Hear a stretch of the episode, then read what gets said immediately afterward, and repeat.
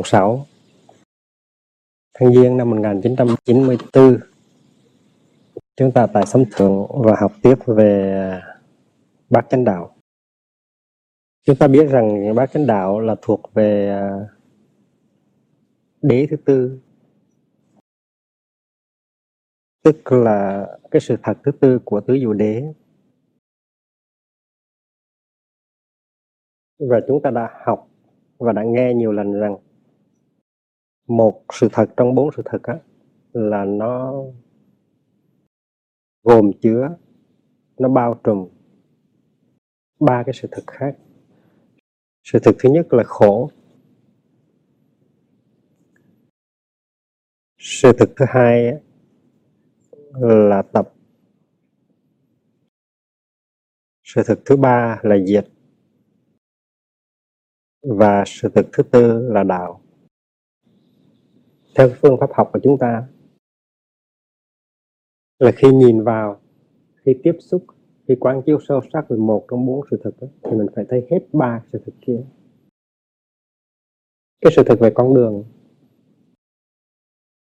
nó hàm chứa sự thực về những khổ đau. Nếu con đường không phải là để đối diện, để trả lời trực tiếp với khổ đau. Để chuyển hóa cái khổ đau có thật, thì đó không phải là con đường. Đó không phải là đích thực con đường nói tới ở trong tứ diệu đế.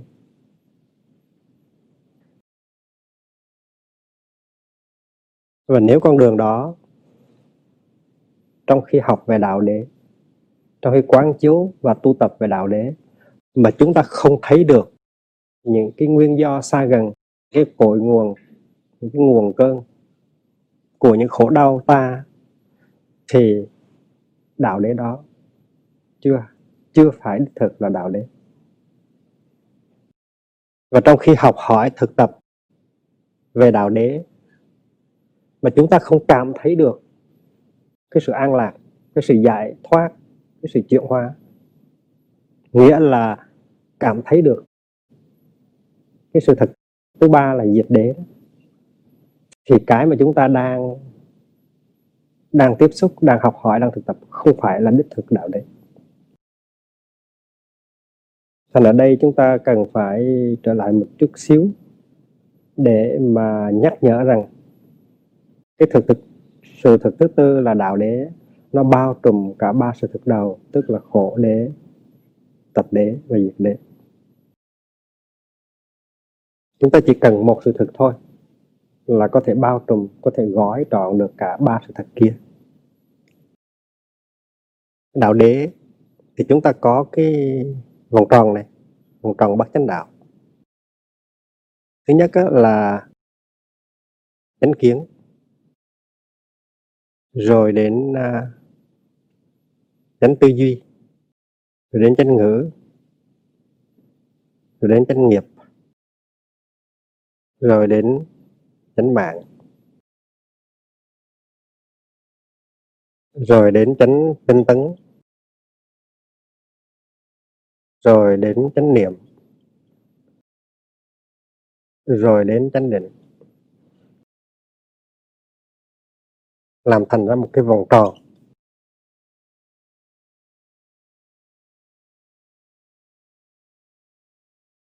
Và đến lượt à, uh, 8 chi phần của bát chánh đạo mỗi chi phần nó gói trọn trong bản thân nó. Bảy chi phần khác. Điều này là điều mà chúng ta đã làm trong suốt một tháng rưỡi vừa qua. Để thấy được cái tính cách tương tức tương nhập tương dung của tất cả những cái chi phần của bát chánh đạo. Và cả bốn cái sự thật màu nhiệm. Mỗi chi phần của bát chánh đạo không những nó hàm nhiếp bảy chi phần khác, nhưng mà cũng hàm nhiếp tất cả bốn sự thật. Và trong khóa tu này thì chúng ta sẽ thấy rằng toàn bộ cái giáo lý của đạo buộc đều có thể móc vào, ghép vào ở trong cái giáo lý bát chánh đạo và tứ diệu đế. Đầu khóa tu chúng ta đã nói rằng, chúng ta đã nghe rằng giáo lý bát chánh đạo là giáo lý buộc đã tìm ra ở dưới gốc bồ đề. Và ngay trong bài thuyết pháp đầu tiên cho năm thầy thức sĩ thì buộc đã giảng dạy giáo lý bát chánh đạo. Và đến khi gần đến giờ nhập diệt ở dưới ở trong rừng uh, Sa La khi mà người đệ tử cuối cùng đến là Subhana thì Bụt cũng giảng dạy về bát chánh đạo. Cho nên chúng ta có thể yên tâm, có thể ờ, vững chãi tin rằng bát chánh đạo là cái tinh yếu của giáo lý đạo Phật và tất cả những giáo lý khác của đạo Phật toàn bộ giáo lý của đạo Phật đều có thể được học hỏi qua cái cấu trúc của bát chánh đạo.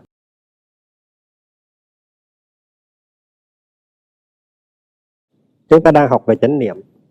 Và càng học về chánh niệm từng nào thì chúng ta càng hiểu nhiều thêm về chánh kiến chánh tư duy chánh ngữ chánh nghiệp chánh mạng chánh tấn và chánh định. Điều đó rất là dễ hiểu. Tại vì đó là tính cách tương tức của tất cả tám chi phần của bát chánh đạo. Thì trước chúng ta đã à, bắt đầu học về đã bắt đầu nói về nghe về kinh quán niệm hơi thở và chúng ta biết rằng kinh quán niệm hơi thở dạy chúng ta quán chiếu bốn lĩnh vực. Là lĩnh vực của thân lĩnh vực của cảm thọ lĩnh vực của uh, tâm tức là tâm hành và lĩnh vực của pháp tức là đối tượng của tâm hành. Kinh quán niệm hơi thở chỉ dạy có 16 hơi thở thôi 16 phép thở thôi. Nhưng mà Người học giả, người hành giả Có thể căn cứ vào trên 16 phép uh, thở căn bản Mà buộc dạy Để có thể sáng chế ra những cái phương pháp thực tập.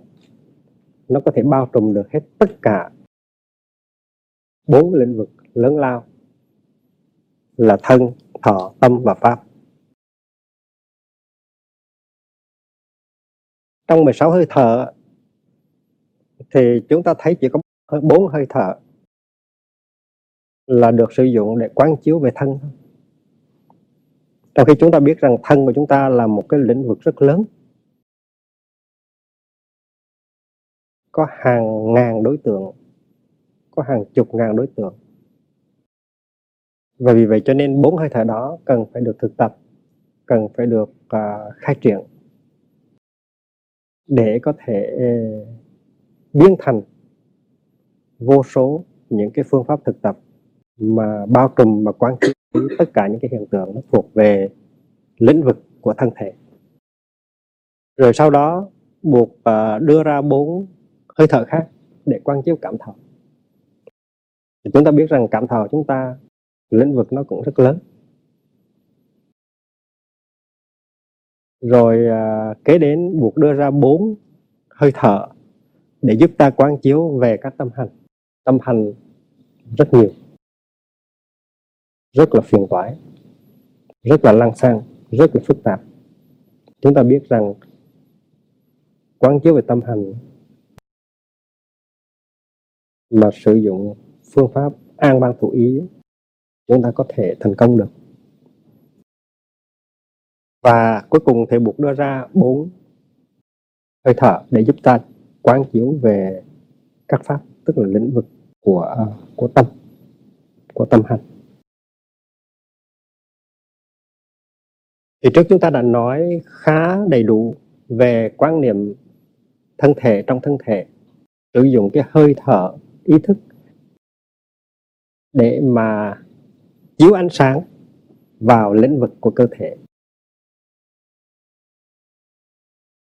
Và chúng ta biết rằng trong đời sống hàng ngày, khi đi, khi đứng, khi nằm, khi ngồi, khi làm việc, là chúng ta phải chói rọi cái ánh sáng của chánh niệm vào trong cái thân ta để coi chúng ta đang làm gì, đang làm như thế nào, đang đứng như thế nào, đang đi như thế nào, đang ngồi như thế nào, đang nghĩ như thế nào.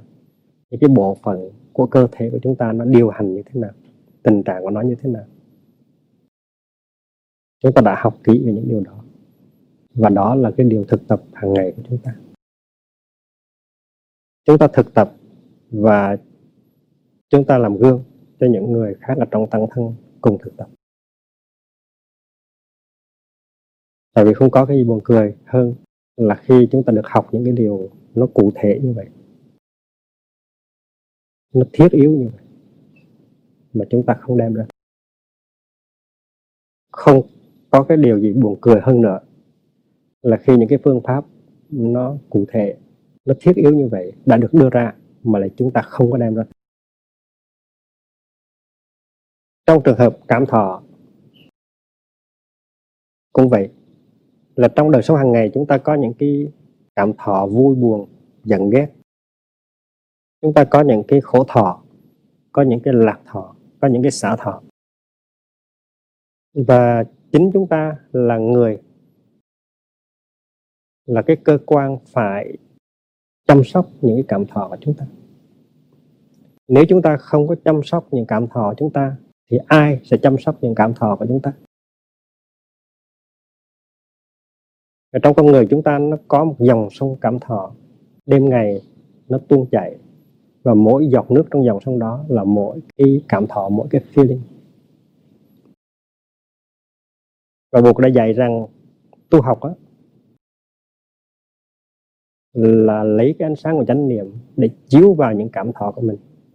Những cái đau, buồn, những cái giận ghét, những cái ganh tuông, những cái nhức nhối những cái thao thức, những cái sợ hãi của mình. Rồi mình ôm lấy chúng nó trong cái vòng tay của chánh niệm. Tại nếu mình không có ôm lấy cảm thọ của mình chăm sóc những cảm thọ của mình chuyển hóa những cảm thọ của mình, thì ai sẽ làm cho mình việc đó? Cái người mình thương hay là cái người thương mình sẽ làm được cái việc đó cho mình chăng? Không được, là tại vì chính cái người đó cũng có những cái cảm thọ cần phải chăm sóc, cần phải trị liệu. Và bằng cách chăm sóc, trị liệu và chuyển hóa những cái cảm thọ của mình mà mình có thể giúp người mình thương chăm sóc, trị liệu và chuyển hóa những cái cảm thọ của người đó. Nếu tất cả chúng ta không có làm cái điều đó, thì chúng ta chỉ mong có một người khác tới vuốt ve, an ủi, vỗ về những cái cảm thọ chúng ta, thì chúng ta đâu có thực tập những cái điều của Bụt dạy. Mà những cái phương pháp của Bụt dạy là rất cụ thể, rất rõ ràng.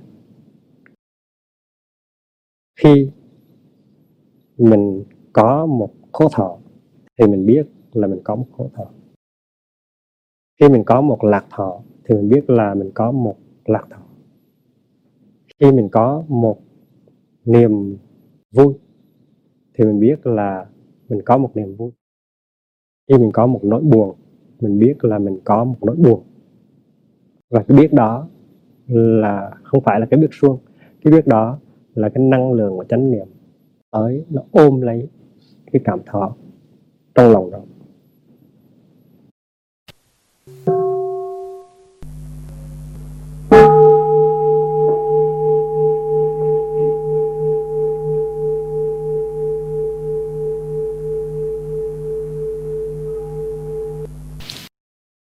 Chúng ta biết à, chúng ta trong một kỳ trước đã nói tới à, chùa Bà Đanh. Chùa Bà Đanh tức là một ngôi chùa không có ai chăm sóc cả. Trong cái lĩnh vực uh, con người của chúng ta đó nó có yếu tố thân thọ tâm và pháp. Và nếu chúng ta không có dùng chánh niệm để mà chăm sóc để mà biết những cái gì xảy ra ở trong cái phạm vi thân thọ tâm và pháp thì chúng ta để cái ngôi chùa của chúng ta trở thành là chùa Bà đánh chúng ta hãy làm một bài hát về chùa Bà Đanh đừng để chùa ta trở thành chùa Bà đình. trong kinh uh, Trung A Hàm một có dạy là sau khi mà chúng ta đã nghe giảng giải về đạo lý tứ diệu đế và bát chánh đạo rồi thì chúng ta nên thực tập như lý tác ý để chúng ta đưa cái giáo, đưa cái giáo lý đó, đưa cái chánh kiến đó vào trong đời sống hàng ngày. Cái câu như lý tác ý đó nó cũng có ở trong ờ, kinh ờ, Phật thuyết tam chuyển pháp luân kinh. Sau khi nghe nói về bốn sự thật, thì chúng ta phải thực tập như lý tác ý. Tức là cái khởi cái tâm ý, nó chú ý tới những điều mà buộc đã dạy và bắt đầu thực tập ở đây cũng vậy, khi mà chúng ta nghe buộc nói về dùng hơi thở chánh niệm để mà chiếu rọi vào lĩnh vực của thân và của thọ, để mà làm quen lại với thân với thọ, để ờ, trở về với thân với thọ, chăm sóc thân và thọ, để trị liệu, chuyển hóa thân và thọ, thì chúng ta phải như lý tác ý để chúng ta thực mỗi ngày chúng ta có 24 giờ đồng hồ để sống. Dầu chúng ta có phải làm việc ví dụ như là nấu bếp hay là quét nhà hay là giặt áo hay là làm vườn thì chúng ta cũng phải cũng phải làm những công việc đó à, trong cái tinh thần tu tập. Nghĩa là trong khi làm những công việc đó thì chúng ta phải như lý tác ý và phải đem áp dụng cái chuyện chăm sóc thân của ta chăm sóc thọ của ta bằng cái lĩnh vực của quán niệm. Thật ra trong một cái thiền viện trong một cái tu viện nếu mà chúng ta không thực tập chánh niệm và quán chiếu thân và thọ của chúng ta thì chúng ta có khác gì là đang sống ở ngoài đời đâu. Tại ngoài đời chúng ta cũng nấu cơm quét nhà uh, nấu nước giặt áo. Ở trong chùa chúng ta cũng cũng làm như vậy. Nhưng mà khác nhau là ở chỗ là trong chùa chúng ta làm những cái điều đó trong tinh thần chánh niệm. Và chúng ta chăm sóc cái chùa của chúng ta. Cái chùa bản thân của chúng ta, để nó đừng có trở thành ra chùa bà đanh có những cái cảm thọ rất là đau đớn. Có những cái cảm thọ mạnh và là những cảm xúc nó có thể làm chúng ta tê liệt từ giờ này sang giờ khác. Từ ngày này sang ngày khác. Có khi từ tháng này sang tháng, tháng khác. Nếu chúng ta là người tu hành thì chúng ta phải biết uh, săn sóc những cái cảm thọ đó. Chúng ta biết rằng sở dĩ có những cảm thọ nó mạnh như vậy nó làm ta ngã quỵ như vậy nó làm ta tê liệt như vậy là tại vì trong quá khứ chúng ta không có từng chăm sóc những cảm thọ chúng ta và khi cái cảm thọ thọ đó nó đang còn non yếu và chúng ta đã không có biết xử lý nó. Mà chúng ta để cho nó nó càng ngày càng mạnh. Cho đến bây giờ đây, nó làm chúng ta tê liệt. Và bây giờ chúng ta chịu chết cứng, để cho nó hoàn thành trong tâm của chúng ta. Chúng ta không có biết làm thế nào để cưa quậy cả là chứng tỏ là chúng ta không có thực tập những điều buộc dạy. Thường chúng ta không có đợi một cái cảm thọ nó trở thành ra một một cái trận bão tố. Thì lúc đó chúng ta mới bắt đầu thực tập. Tại vì khi mà cảm thọ chúng ta nó đã trở thành quá nặng, thì cái sự thực tập nó trở thành khó khăn. Cái nỗi khó khăn là do chính chúng ta gây ra trong quá khứ. Chúng ta đã khinh thường. Chúng ta không có tu học. Chúng ta ở trên núi châu đảo bảo nhưng mà chưa bao giờ biết uh, thừa hưởng cái châu báu trên núi. Đi đứng nằm ngồi không có chánh niệm. Cảm thọ nổi lên thì vùng vẫy thôi chứ không có bao giờ biết uh, ôm ấp biết quán chiếu biết chuyển hóa và khi mà chúng ta trở nên cái nạn nhân của chính cái cảm thọ của chúng ta, thì chúng ta khổ đau. Và chúng ta trở thành ra một gánh nặng cho những người khác xung quanh chúng ta. Và những người khác có thể nhìn thấy chúng ta khổ đau, nhưng mà họ không có làm gì được. Khuyên nhủ bằng lời cũng không được. Tới với ta cũng không được. Rồi chúng ta hoàn toàn đóng kín chúng biết chúng ta biết rằng trong tăng thân mỗi khi mà chúng ta bệnh tật á, thì tăng thân phải chăm sóc chúng ta lo lắng chúng ta. Đó là bệnh tật về thân thể. Còn nếu nếu như trong tâm của chúng ta mà bị một cái niềm đau quá lớn nó làm chúng ta tê liệt thì cũng như là coi như là chúng ta bị bệnh. Và khi mà chúng ta bị bệnh như vậy chúng ta khổ.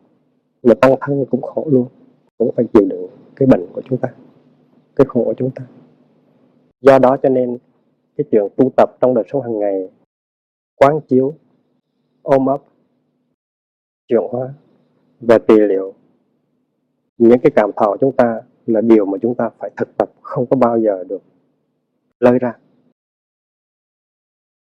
Và khi mà ta có thực tập và những người khác chúng ta, chung quanh ta có thực tập, thì cái chuyện liên đới, yểm trợ hồ niệm cho nhau, trong sự thực tập nó trở thành ra một cái bông hoa rất đẹp của tăng thân.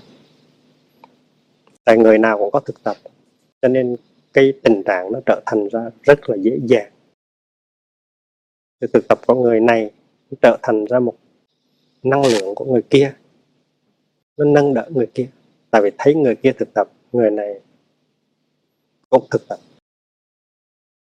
Nếu chúng ta muốn giúp nhau thì chúng ta hãy thực tập cho bản thân của chúng ta. Tại nếu chúng ta không có thực tập cho bản thân của chúng ta, thì chúng ta không thể nào giúp được người kia khi người kia khổ. Có một cái bài thực tập ở làng hồng được coi là rất nổi tiếng.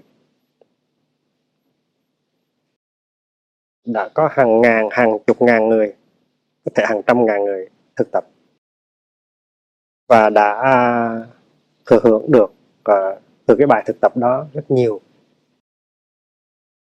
Thở vào biết thở vào. Cái bài tiếng Việt nó có khác với bài tiếng Anh chút định thở ra biết thở ra. Đó là hai cái câu đầu của cái bài thực tập. Hai câu đầu này là lấy trực tiếp từ trong kinh quan niệm hơi thở. Bất cứ lúc nào khi mà mình à, quét nhà hay là nấu cơm hay là ngồi lái xe hay là giặt áo quần hay là đi thiền hành hay là ngồi thiền tọa, chúng ta đều có thể thực tập cái bài này. Bài này là một cái bài không có ai không thực tập. Nếu đã từng đi vào ở trong cái thiền viện, trong 2.600 năm nay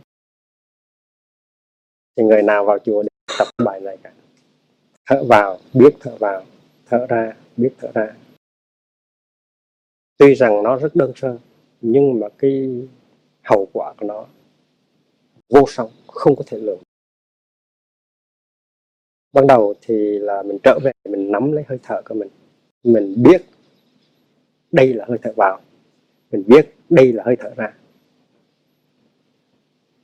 Nhưng mà từ từ trong một vài phút đó, thì mình thực tập được mình thực hiện được cái sự thân tâm nhất như thân và tâm nó trở thành một mình hoàn toàn có mặt. Hơi thở nó nối thân và tâm trở lại. Nên mình trở thành ra một người có cái nhân cách. Tức là mình làm chủ được mình. Mình đích thực là người tu. Mình đang thở vào và mình biết là mình đang thở vào mình đang thở ra, mình biết là mình đang thở ra. Mình không còn đánh mất mình nữa. Mình đã bắt đầu là mình rồi, mình đã trở về. Cái hơi thở này, nó là hơi thở căn bản của tất cả các hơi thở.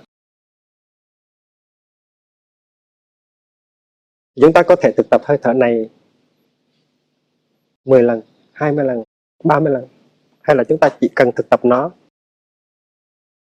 Hơi thở nó mà thôi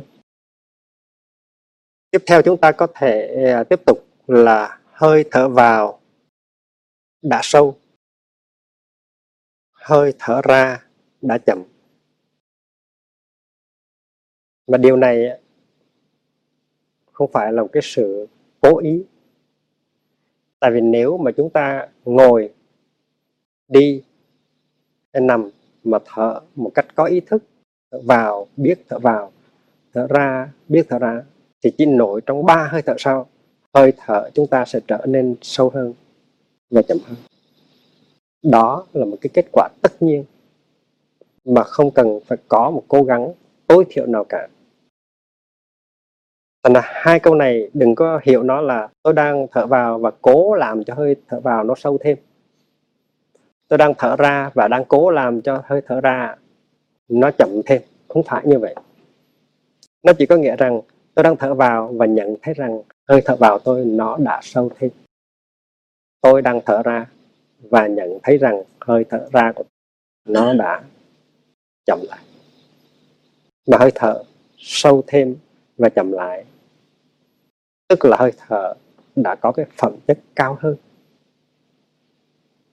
nó đưa lại cái sự bình lặng, nó đưa lại sự an lạc, nó đưa lại cái sự tự do thảnh thơi của chúng ta và cái an lạc thảnh thơi nó trở thành một cái sự thật, một cái hiện tượng có thật. Nó không phải là lý luận. Và cái điều này không phải chúng ta phải tu 10 năm hay là 20 năm mới đạt được. Chúng ta chỉ cần tu hai, ba phút thôi là đạt được. Chúng ta không cố ý làm cho thân tâm nó trở về với nhau. Chúng ta không có cố ý làm cho thân tâm nó nhất như chúng ta không có cố ý bắt ép cái an lạc nó trở về với chúng ta. Chúng ta chỉ cần thở vào, biết thở vào, thở ra, biết thở vào, ra. Thì một lát sau, tự nhiên, thân và tâm nó trở về với nhau. An lạc nhẹ nhàng, tự nhiên nó kéo tới. Không có gì cần phải bắt ép hết. Và ai cấm chúng ta tiếp tục thở như vậy. Trong khi chúng ta ngồi thiền, hay chúng ta đi thiền hành, tại sao chúng ta phải trốn ngồi thiền? Chúng ta, tại sao chúng ta phải trốn đi thiền hành? Tại vì trong khi ngồi thiền hay đi thiền hành mà thở như vậy là một cái ân huệ lớn, một cái niềm vui lớn, một cái privilege. Nếu chúng ta bị huấn luyện trong một cái môi trường mà tu học là một sự cực khổ thì chúng ta có thể nói là ngồi thiền hay là đi thiền hành là một cái sự cực nhọc. Nhưng mà chúng ta phải thấy được rằng trong cái đời sống hàng ngày ở tại tu viện ngồi thiền và đi kinh hành là những cái giây phút may mắn nhất của chúng ta. Tại chính trong giây phút đó không có ai có quyền động tới ta, không có ai có quyền đặt một câu hỏi hay là nhờ chúng ta làm cái gì chính trong cái giờ đó mà chúng ta có tự do tuyệt đối để có thể thở vào. Biết thở vào, thở ra, biết thở ra. Vì vậy cho nên đừng có bỏ những cái thời khóa đó rất là uổng. Đó là những cái giờ bằng ngọc, bằng vàng trong cái thời gian mà chúng ta ở với đại chúng. Chúng ta đừng có ham công tiếc việc. Thở vào tôi thấy khỏe thở ra tôi thấy nhẹ.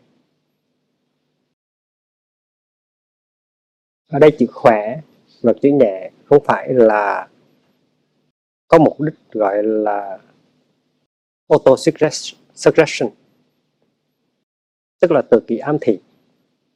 Tôi không khỏe mà tôi nói tôi đang khỏe tôi đang khỏe. Tôi không nhẹ mà nói tôi đang nhẹ tôi đang nhẹ. Không phải là này cũng như cái bài tập thứ hai ấy, là nếu mình thở vào và thở ra vài ba lần thì tự nhiên cái hơi thở nó trở thành ra sâu và nó chậm. Mà nếu mình, cái hơi thở sâu chậm mà tiếp tục mà thở thì tự nhiên trong người nó thấy khỏe, thấy nhẹ. Khỏe nhẹ đây tức là mình nhận thấy có cái sự khỏe và có cái sự nhẹ. Và khi mình khỏe, mình biết là mình khỏe thì mình khỏe thêm khi mà mình nhẹ, mình biết là mình nhẹ, thì mình nhẹ thêm. Là tại vì sao vậy? Cái chữ biết này nó có nghĩa là chánh niệm.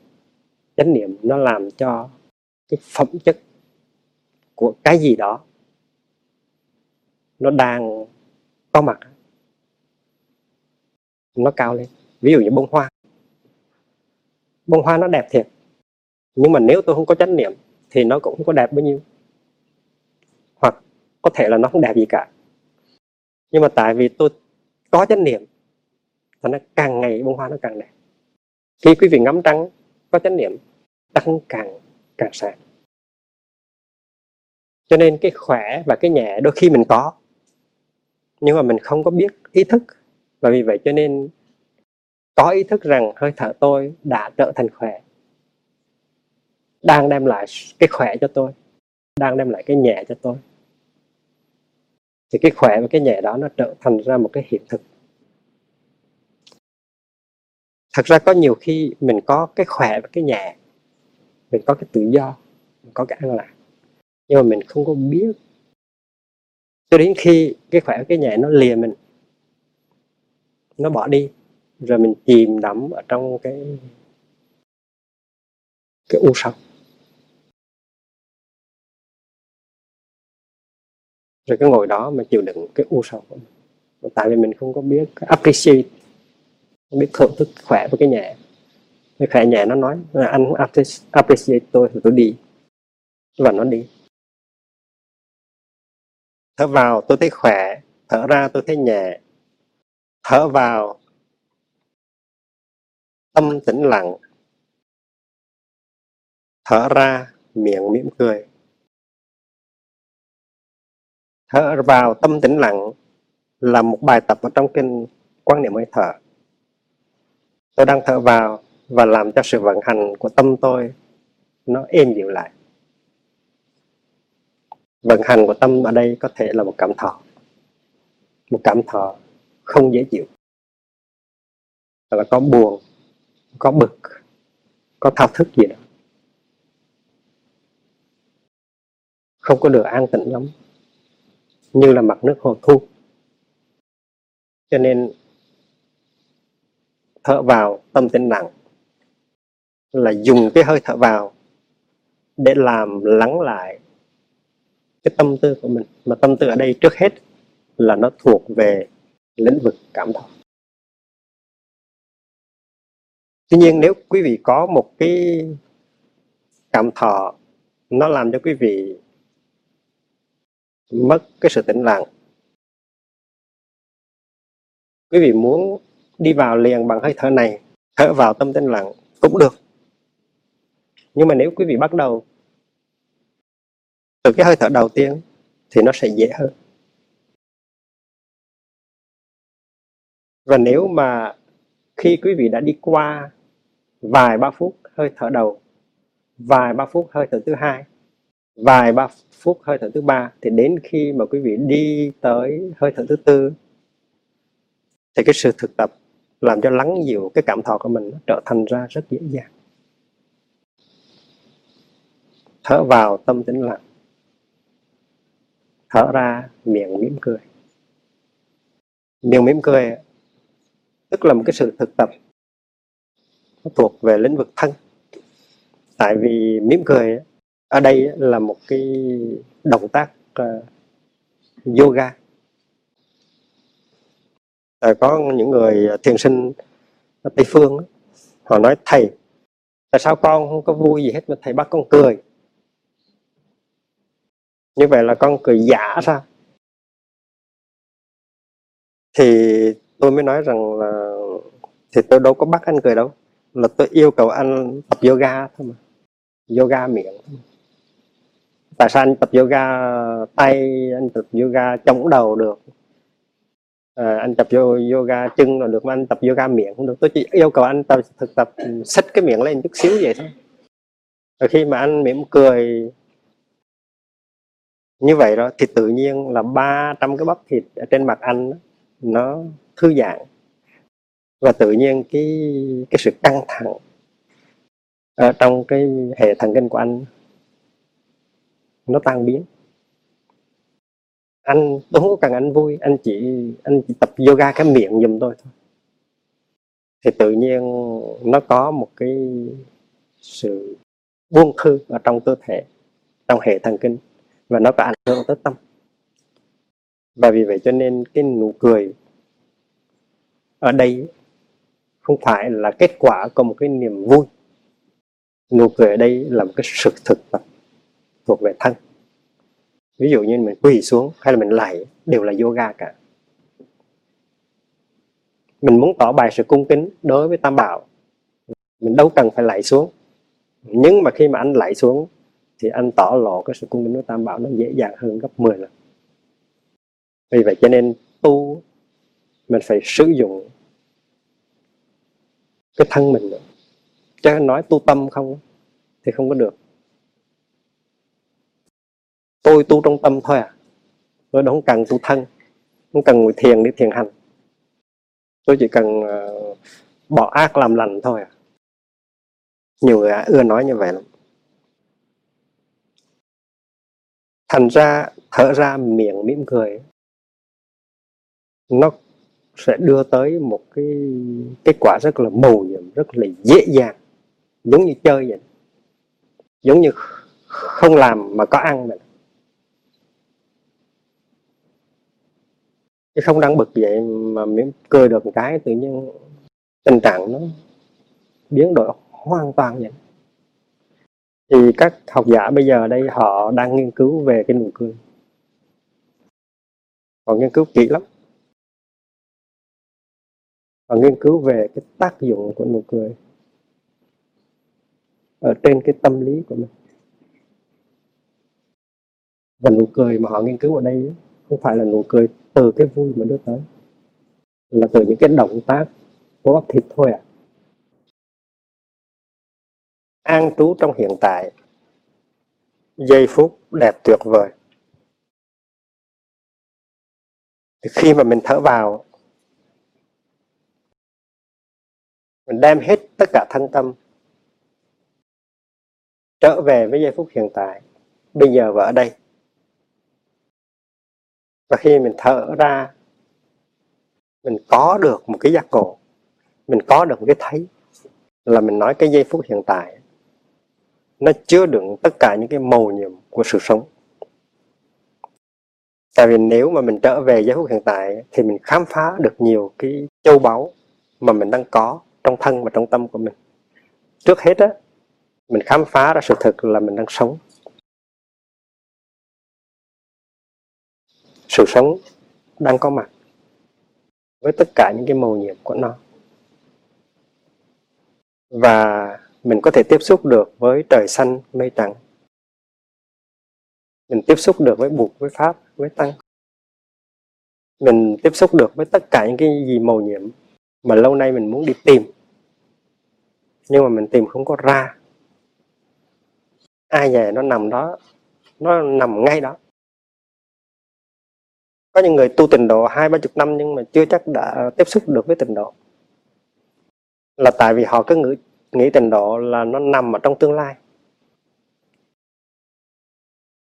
Khi mà nghĩ rằng từng tình độ nó nằm ở phương khác nó nằm ở tương lai ấy, thì đó là một cái chướng ngại rất là lớn. Mà không có biết rằng trong cái giáo lý căn bộ của của Bụt á tất cả những cái điều mình tìm kiếm từ niết bàn cho đến tình độ cho đến buộc nó nằm ở trong tâm của mình. Nó nằm ở trong giây phút hiện tại. Chúng ta có một cái bài hát rất đơn giản. Đây là tình độ. Tình độ là đây. Mỉm cười chánh niệm an trú hôm nay. Bụt là lá chín. Pháp là mây bay. Tăng thân khắp chỗ, quê hương nơi này. Hoàn toàn, mình hoàn toàn thỏa mãn. Buộc mình cũng tiếp xúc được bây giờ. Pháp cũng tiếp xúc được bây giờ. Nhặt một tờ lá chín lên. Mình gặp bụt. Ngắm một đám mây bay, mình tiếp xúc với pháp. Còn tăng thân là cây, là gió là chim, là người bạn tu đâu có cần phải đi đâu đâu cần phải trở về quá khứ hay đi về tương lai mới gặp được những cái đó. Một là lá chín, pháp là mây bay tăng thân khắp chỗ, quê hương nơi này. Thở vào, hoa nở. Hoa thì nó nở hoài, nhưng mà tại vì mình không có biết, mình phải thở vào. Có ý thức thì mới mới thấy được hoa nở. Thở ra trúc lấy tâm không ràng buộc, tiêu dao tháng ngày. Nên cái sự an lạc nó có thể có được ngay bây giờ. Thành cái giây phút đẹp tuyệt vời đó, nó không phải là một cái lý thuyết. Nó là hoa trái của sự thực tập tiếp xúc. Mà tiếp xúc ở đây là bà, là bằng chánh niệm. Cái bài kể này là một cái pháp bảo nó có thể có tính cách đơn giản. Mình mới học mình thấy giống như là không có cái gì huyền vi, cái gì là uyên áo ở trong đó cả. Giảng cho một em bé 10 tuổi, nó có thể hiểu được. Ấy vậy mà nó chứa đựng không biết bao nhiêu là chiều sâu của Phật pháp ở trong đó. Và nó làm bằng chất liệu của kinh điển, chất liệu của tỷ giác. An trú trong hiện tại là một cái pháp tu rất là mầu nhiệm. Mà an trú trong hiện tại đây là an trú với chánh niệm. Và với chánh niệm thì mình tiếp xúc rất sâu sắc những cái gì trong hiện tại. Và tiếp xúc được rồi thì mình thấy tất cả những cái màu nhiệm của sự sống. Và những cái màu nhiệm của sự sống đó, nó nuôi dưỡng mình, nó làm cho cái giờ phút bây giờ và ở đây trở nên cái quê hương của chính mình. Mình không có đi tìm tòi nữa. Mình chấm dứt cuộc lang thang. Mình cần phải tu mấy năm? 4 năm hay là 10 năm? Vấn đề đặt ra trên cái bình diện ít môn, bình diện lịch sử. Còn nếu chúng ta trong khi thực tập mà tiếp xúc được với buộc với pháp, với tăng, với những màu nhiệm của sự sống hiện tại thì chúng ta tiếp xúc được với bản môn. Và khi mà chúng ta tiếp xúc được với bản môn rồi, thì đâu chúng ta cần phải tu 4 năm nữa? Đâu chúng ta cần phải học xong chương trình 10 năm để thành giáo thọ nữa? Chúng ta đâu có thành cần giáo thọ gì đâu. Chúng ta đâu có thành cần làm cái gì đâu. Chúng ta đâu cần phải thọ giới lớn chúng ta đâu cần phải làm à, dhammacharya mới được. Tại cái mục đích của chúng ta đâu phải là thời gian lớn làm dhammacharya hay là học xong chương trình 4 năm hay là 10 năm. Cái mục đích của chúng ta chúng ta có mục đích gì không? Mục đích của chúng ta là tiếp xúc được với sự sống. Chúng có ăn lại mà đâu chúng ta cần phải học thiên kinh vạn quyển chúng ta chỉ cần học mấy câu này thôi.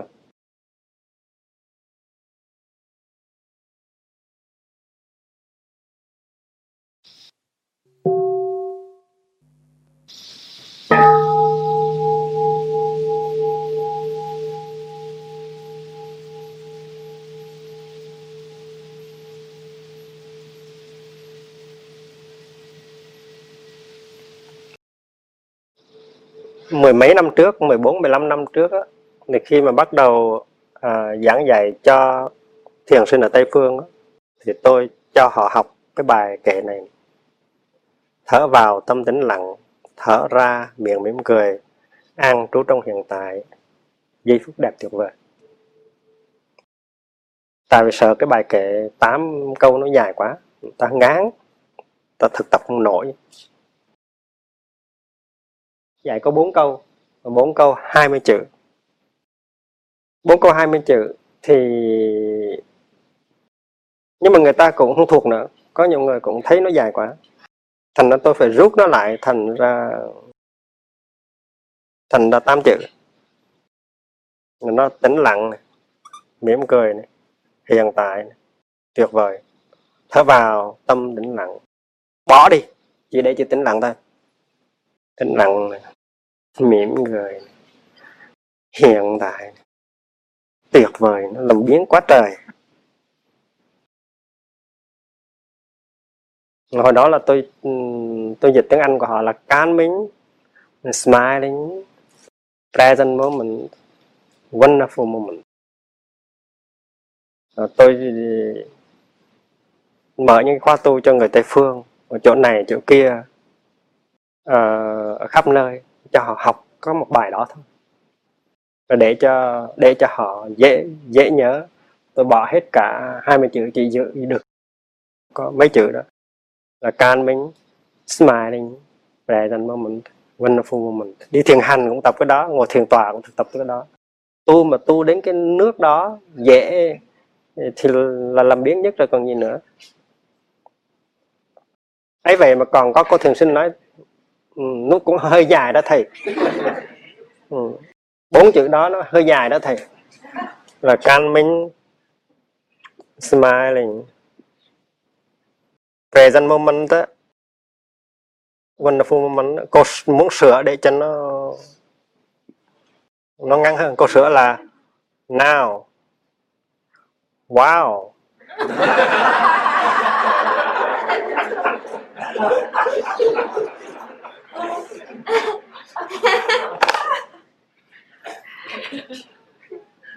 đó là American Buddhism.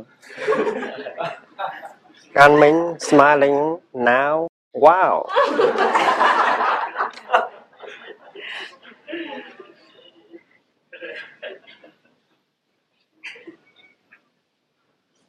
Đấy, bài bài kệ này nó có được dịch ra bằng tiếng Đức bằng tiếng Anh bằng tiếng Pháp bằng tiếng Tàu tại vì tôi cũng có sang bên uh, Đài Loan tổ chức uh, khóa tu cho các thiền sinh uh, người Hoa.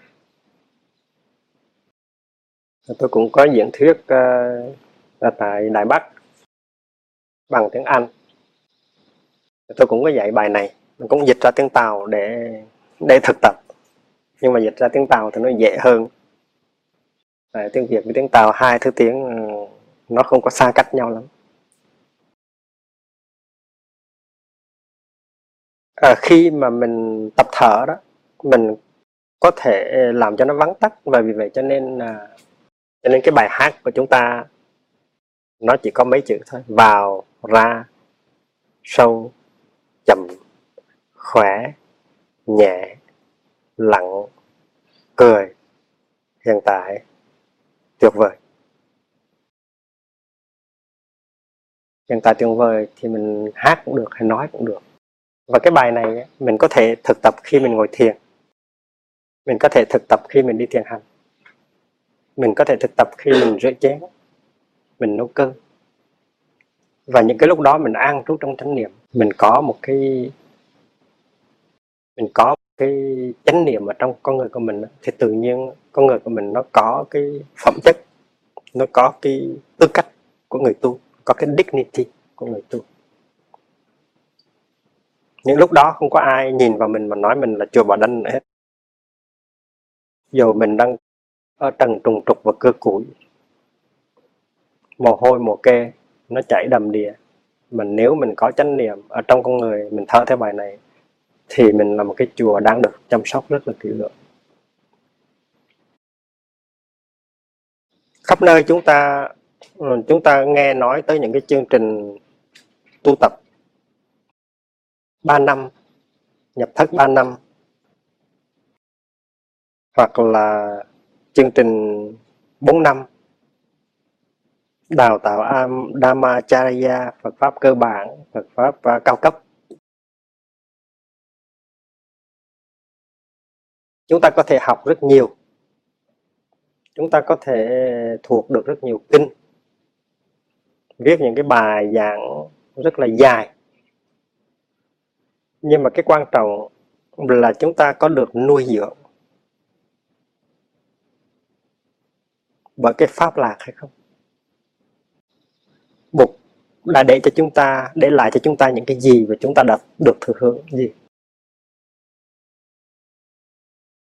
Buộc đã để lại cho chúng ta tam tàng kinh điển. Buộc đã để lại cho chúng ta cái lịch sử của một cái giáo đoàn. Nhưng mà trước hết buộc đã để lại cho chúng ta cái cuộc đời của buộc. Cuộc đời của buộc nghĩa là cái sự sống của buộc. Buộc đã sống như thế nào? Buộc có phải là một nhà trí thức không? Bộ có phải là một nhà văn viết hết bộ này sang bộ khác hay không? Hay buộc chỉ là một người đi bộ. Đi từ chỗ này sang chỗ khác, đi từng bước thảnh thơi. Tiếp xử với mọi người bằng cái lòng từ bi, bằng cái nụ cười hoang lạc của mình. Buộc là như vậy. Buộc không phải là một nhà trí thức buộc không phải là một nhà nghiên cứu buộc không phải là một nhà tổ chức buộc không phải là một cái quyền hành nắm đầu một cái tổ chức lớn như là tòa thánh Vatican. buộc chẳng qua là một ông thầy tu thôi. Một ông thầy tu có lòng từ bi, có tuệ giác và đủ buộc được vây quanh bởi những người học trò, những người bạn. Cũng muốn làm những buộc, cũng muốn đi bộ từng bước thảnh thơi, cũng muốn đi xin ăn, cũng muốn thực tập hơi thở cũng muốn hơi thực tập chánh niệm như ngài. Và buộc đã cứu giúp được cho không biết bao nhiêu người. Không phải là bằng những cái tổ chức cứu trợ ờ, có hàng trăm triệu mà mà giúp đỡ bằng cách dạy cho họ đi, đứng, nói, cười, thở chuyển hóa và buộc là một người vui tươi, không có rầu rĩ có một nụ cười, nó sống mãi cho đến bây giờ. Thì chúng ta đã thừa hưởng được cái gì của Bụt nếu chúng ta trở thành một nhà học giả, nếu chúng ta trở thành ra một người lãnh đạo giáo hội nếu chúng ta trở thành ra một người uh, nghiên cứu một giáo sư Phật học thì chúng ta có thể làm những cái việc đó. Nhưng mà vấn đề là chúng ta đã thừa hưởng được gì của Bụt. Cho nên cái đời sống của Bụt là một cái thông điệp của Bụt mà thông điệp đó mình phải tiếp nhận được còn những cái hệ thống tư tưởng ở trong đạo buộc nó có liên hệ gì tới cái đời sống đó? Nó có liên hệ gì tới cái an lạc cái hạnh phúc đó? Điều đó chúng ta phải đặt ra. Có những cái giây phút uh, nghe như là thần thoại nghe như là huyền thoại về cuộc đời buộc ví dụ như cái giây phút ngài bệnh ngài bệnh ờ, ờ, ở uh, Vaisali bệnh nặng cho đến nỗi thầy An Nang phải ra phải ra đứng ngoài mà khóc. Nhưng mà rồi buộc lành bệnh. Rồi thì hai thầy trò mới đi triệu tập các thầy trong vùng đó để cho buộc nói chuyện. Buộc biết rằng buộc sẽ tịch trong một thời gian mấy tháng và khi gặp các thầy thì buộc dạy, này các thầy, này các bạn, các thầy, hãy thực tập quay về nương tựa nơi cái hải đảo của tự thân đừng có nương tựa vào cái gì khác hết á. Tại vì nơi hải đảo thử tăng nó có buộc nó có pháp, nó có tăng nó. Đừng có đi kiếm xa, không có cần đi đâu xa. Ở trong lòng nó có đủ hết.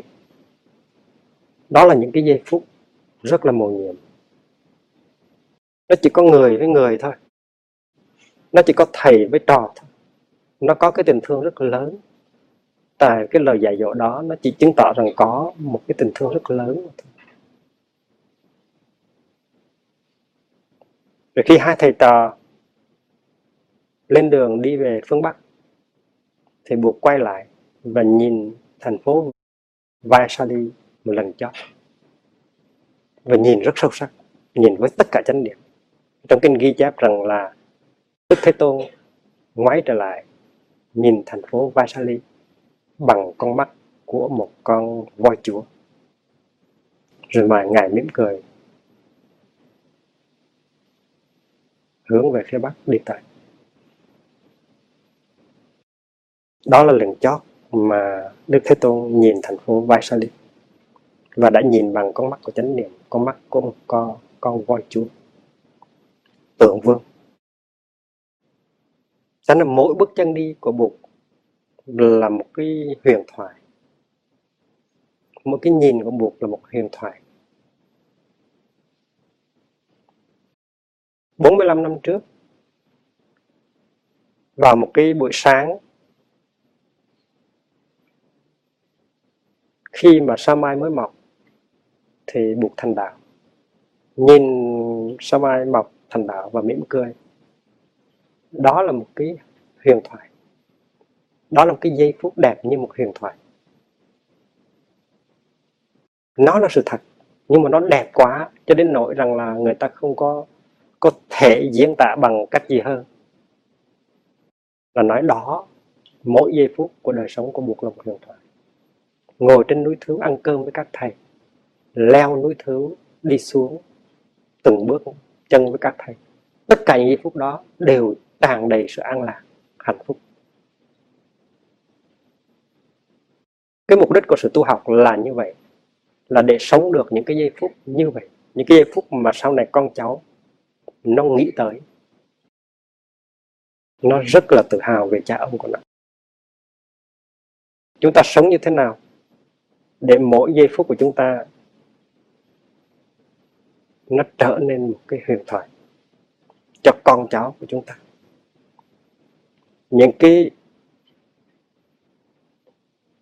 điều kiện của hạnh phúc, những cái điều kiện của giác ngộ, những cái điều kiện của thương yêu, nó có sẵn bây giờ và ở đây. Ta làm thế nào để tiếp xúc với nó, để sống ngay với chúng nó? Đừng có đợi 4 năm sau, đừng có đợi 10 năm sau đừng có đợi phải nghiên cứu hết tất cả tam tạng giáo lý của đạo Phật. năm 68 tôi leo núi lên thứ với thầy Mahagosananda. Rồi cô chân không, thầy thế tịnh, một số những người nữa. Lên trên núi thứ chúng tôi chỉ ngồi thôi. Ngồi cho đến khi mặt trời nó lặn. Và mình cũng chỉ làm cái điều, chỉ muốn làm cái điều mà buộc ngày xưa đã từng làm thôi. Mình lên trên đó mình đâu có làm gì, đâu có học kinh, đâu có pháp đàm, đâu có gì đâu, chỉ ngồi thôi à. ông già ngày xưa cũng ngồi đó và bây giờ mình cũng muốn ngồi đó. Và đột nhiên, tôi thấy tôi đang nhìn vào, nhìn về phương tây và thấy mặt trời huy hoàng đang lên chưa bao giờ tôi thấy mặt trời nó lặn đẹp như vậy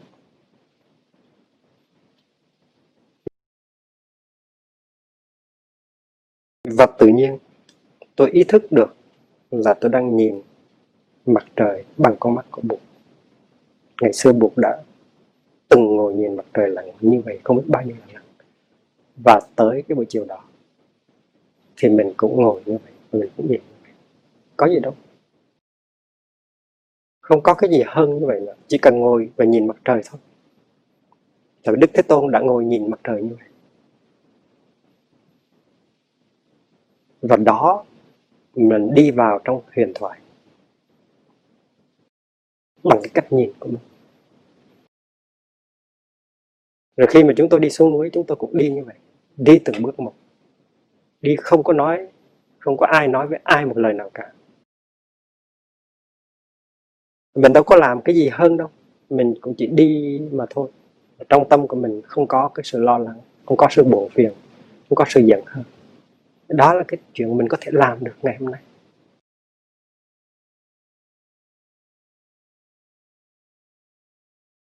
Từ ngày đó trở về sau, thì đi đâu tôi cũng đi như vậy. Đi đâu tôi cũng đi theo cái kiểu đó và tôi đã từng dẫn những cái đoàn người, hai chục người năm chục người, một trăm người, hai ngàn người. Ở Âu Châu, ở Mỹ Châu, ở Á Châu, ở Úc Châu cũng đi như vậy thôi. Thì tôi cũng ngồi với họ, tôi cũng đi với họ, tôi cũng ăn với họ. Đi như thế nào, ngồi như thế nào, ăn như thế nào, để từng cái giây phút của đời sống mình trở thành những cái huyền thoại cho chính mình và cho con cháu của mình. Ngày sư cô chân đức và chân không thọ giới trên núi thứ thì chúng tôi cũng làm làm trở lại cái đó. Chúng tôi cũng lên ngồi ở trên đó. Chúng tôi cũng nhìn mặt trời mặt trời lặn ở trên núi thứ. Chúng tôi cũng có thử leo lên núi thứ vào lúc uh, khuya 4 5 giờ sáng. Leo lên ngồi để chờ mặt trời mọc. Nghĩ rằng nếu mà mặt trời lặn núi thứ nó rất đẹp thì mặt trời mọc nó cũng rất đẹp, cho nên thầy trò leo rất sớm.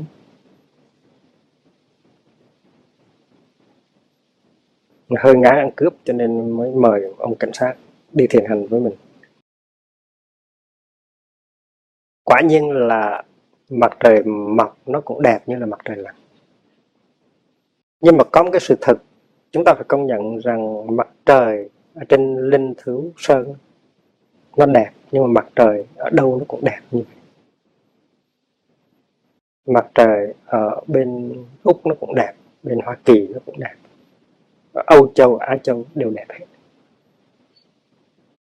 Cái vấn đề là chúng ta có con mắt để mà nhìn mặt trời hay không? Có hai chân để tiếp xúc với đại địa hay không? Tại lăng không nó có những cái buổi sáng tuyệt đẹp. Có những cái buổi uh, chiều cũng rất là tuyệt đẹp. Những khi có sương nó cũng đẹp. Những khi không có sương cũng đẹp. Những khi trời mưa nó cũng đẹp như là cái cây linden tree, cây bồ đề, cây tiên ở trước thiền đường chuyển hóa. Mùa xuân nó cũng đẹp, mùa đông nó cũng đẹp, mùa thu nó cũng đẹp. Chúng ta chỉ cần nhìn cây bồ đề và có một chút chánh niệm là chúng ta có thể tiếp xúc được với cái cây đó.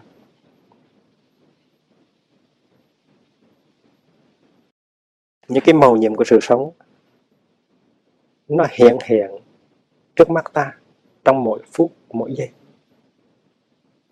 Chính bản thân của chúng ta là một màu nhiệm.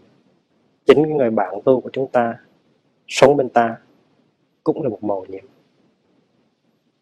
Không có gì ngăn cản chúng ta tiếp xúc với những màu nhiệm đó để có thể có hạnh phúc, để có thể tiếp xúc được với sự sống trong giây phút hiện tại để biến từng giây phút của đời sống của chúng ta trở nên những cái huyền thoại cho chính chúng ta và cho chính con cháu của chúng ta sau này.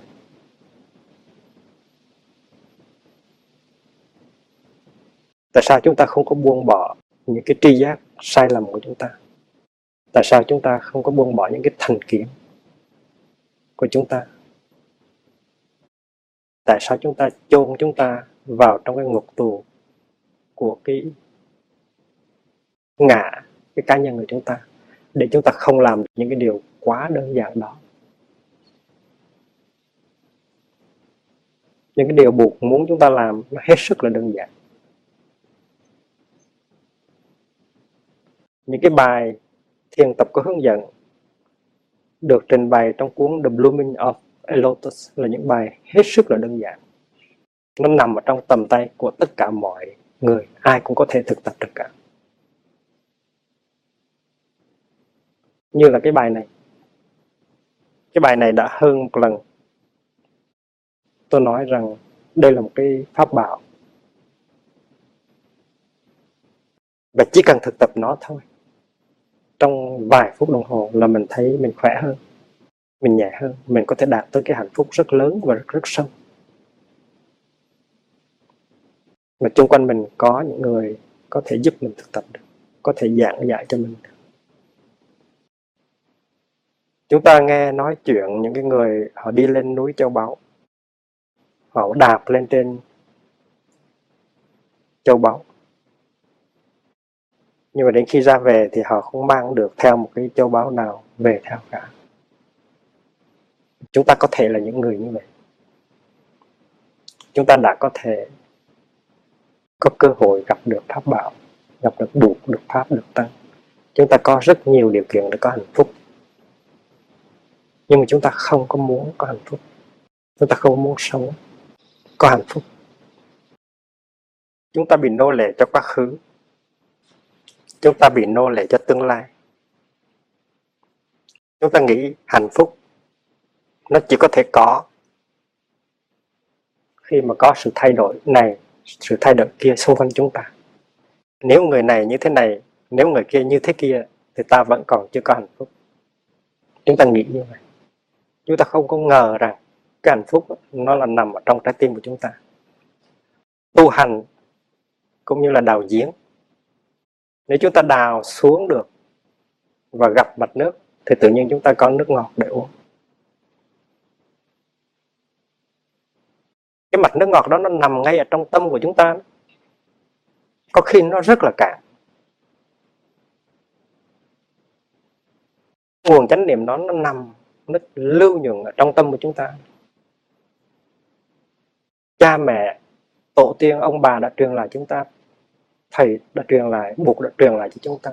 Chúng ta chỉ cần đào sâu sung chút là cái dòng nước ngọt nó phun lên. Mà chúng ta không có chịu làm. Cái an lạc là cái có thật, là cái mà chúng ta có thể tiếp xúc được bây giờ ở đây. Dầu trong cái giây phút này, dầu ở đây chúng ta vẫn còn những niềm đau nhất, những cái niềm lo sợ. Không hẳn là chúng ta phải chuyển hóa hết tất cả những cái buồn đau, lo rầu của chúng ta thì chúng ta mới có được an lạc, có hạnh phúc. Không cần phải như vậy. Miễn là chúng ta có quyết tâm thì tất nhiên chúng ta thành công trong cái sự đạo diễn của chúng ta. Cái thời đại của chúng ta là cái thời đại mà trong đó mọi người đều lo lắng, đều sợ hãi. Lo lắng và sợ hãi cho tương lai của chính mình tại vì chúng ta đã được đào tạo ra để lo lắng.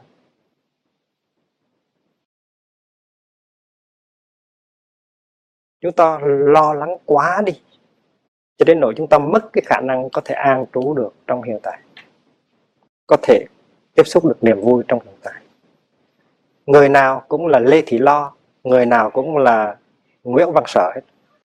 Everyone is john the worry everyone is uh, elizabeth the anxious. Và cái chứng bệnh của thời đại của chúng ta là cái chứng bệnh lo lắng sợ hãi. Chúng ta lo lắng sợ hãi quá nhiều. Cũng là tại vì chúng ta nghĩ tới tương lai quá nhiều. Chúng ta cảm thấy không có cái an ninh. Ở trong mỗi chúng ta đều có lê thị lo, nguyễn văn sợ. Và vì vậy cho nên chúng ta đi và chúng ta cũng không có yên. Chúng ta đứng cũng không có yên. Chúng ta nằm ngủ cũng không yên nằm ngủ sợ ngủ không được. Học sợ học không giỏi. Ngồi thiền sợ ngồi thiền không thành công. Cái lo, cái sợ nó trấn ngựa chúng ta. Và vì vậy cho nên chúng ta cần phải học cái pháp môn này. Nếu chúng ta có khả năng trở về được trong giới phút hiện tại và tiếp xúc với những cái mầu nhiệm của giới phút hiện tại chúng ta sẽ thấy rằng chúng ta tuyệt đối không cần phải làm cái gì nữa hết. Tại vì khi mà anh đã trở về được với giây phút hiện tại và đã tiếp xúc được với tất cả những cái màu nhiệm trong giây phút hiện tại, anh còn cần cái gì nữa mà anh phải lo? Ngày mai anh đâu có cần làm gì nữa đâu. Anh hãy trở về cái giây phút hiện tại coi. Và có những cái gì ở trong đó? Anh có trời, có đất không? Có. Anh có buộc có pháp có tăng không? Có. Anh có thầy có bạn không? Có. Anh có cha có mẹ có tổ tiên có đất nước không? Anh có anh có hết tất cả mọi cái. Vậy mà anh vẫn tiếp tục anh lo như thường. Trong khi đó anh thở vào được anh thở ra được, anh mỉm cười được anh có đủ tất cả những cái nó làm cho anh hạnh phúc, vậy mà anh không có hạnh phúc gì hết. Nếu có một người mà ngăn cản không cho anh có hạnh phúc, là người đó chính là anh anh hãy mỉm cười đi. Anh hãy nói là chính anh là cái trợ lực của, của anh. Khi mà anh chửi nồi hay là anh à, uh, cơ củi hay là anh đốt lò tại sao anh không có hạnh phúc? Tại vì anh nghĩ rằng chùi nồi như vậy là để làm cái gì?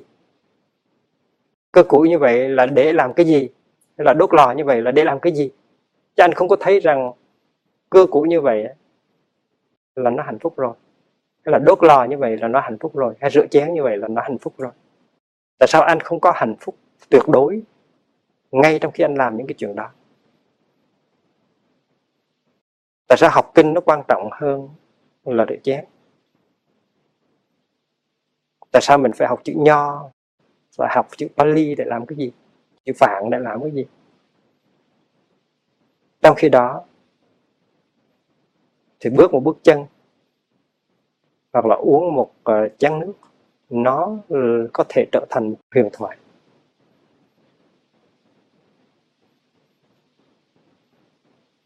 Và khi mà anh trở về với giây phút hiện tại và anh xử lý được, xử lý được cái giây phút hiện tại đó một cách đàng hoàng, một cách sâu sắc rồi, thì anh thấy có gì anh có thể làm hơn được như vậy nữa không?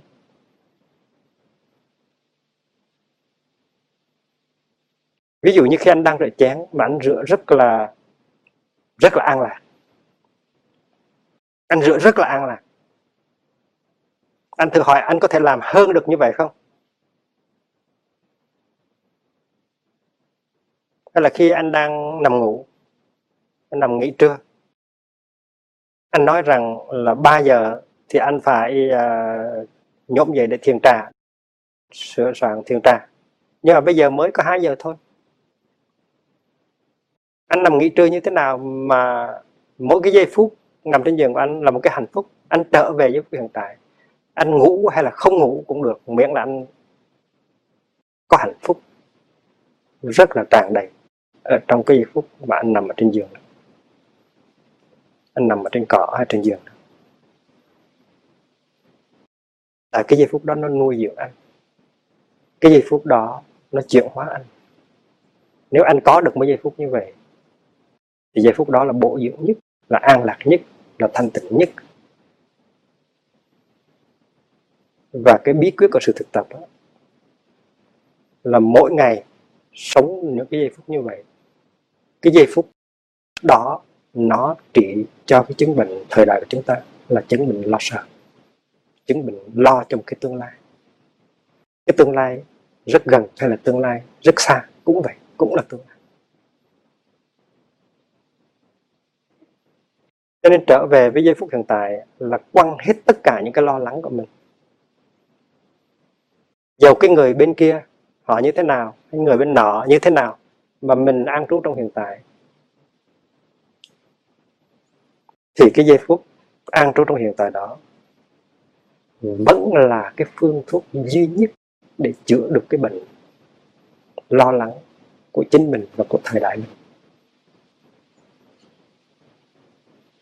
Dù anh đang bị một cái chứng bệnh depression, hay là đau bụng, hay là cảm mình nếu anh đang sống cái giờ phút hiện tại một cách sâu sắc, anh biết rằng trong giây phút hiện tại đó anh phải làm cái gì và không nên làm cái gì, thì dầu anh đang có đau bụng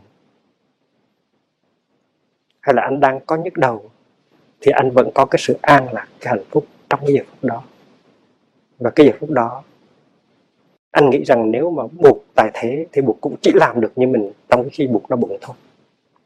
Và nếu anh thấy được cái điều đó thì anh biết rằng cái giây phút đó là một giây phút rất có khả năng trị liệu. Anh không nghĩ rằng anh chỉ có thể có hạnh phúc sau khi hết đau bụng. Anh có thể có hạnh phúc trong khi đau bụng được. Tại vì anh biết rằng trong cái khi đau bụng mà mình làm như vậy là hay nhất rồi. Vì vậy cho nên cái sự đau bụng của mình mình chấp nhận nó mình sống với nó một cách rất là dễ dàng. Xin nhắc lại là cái chứng bệnh của thời đại chúng ta là cái chứng bệnh lo sợ tất cả những cái chứng bệnh tâm thần của mình đều gây ra do sự áp lực của sự lo sợ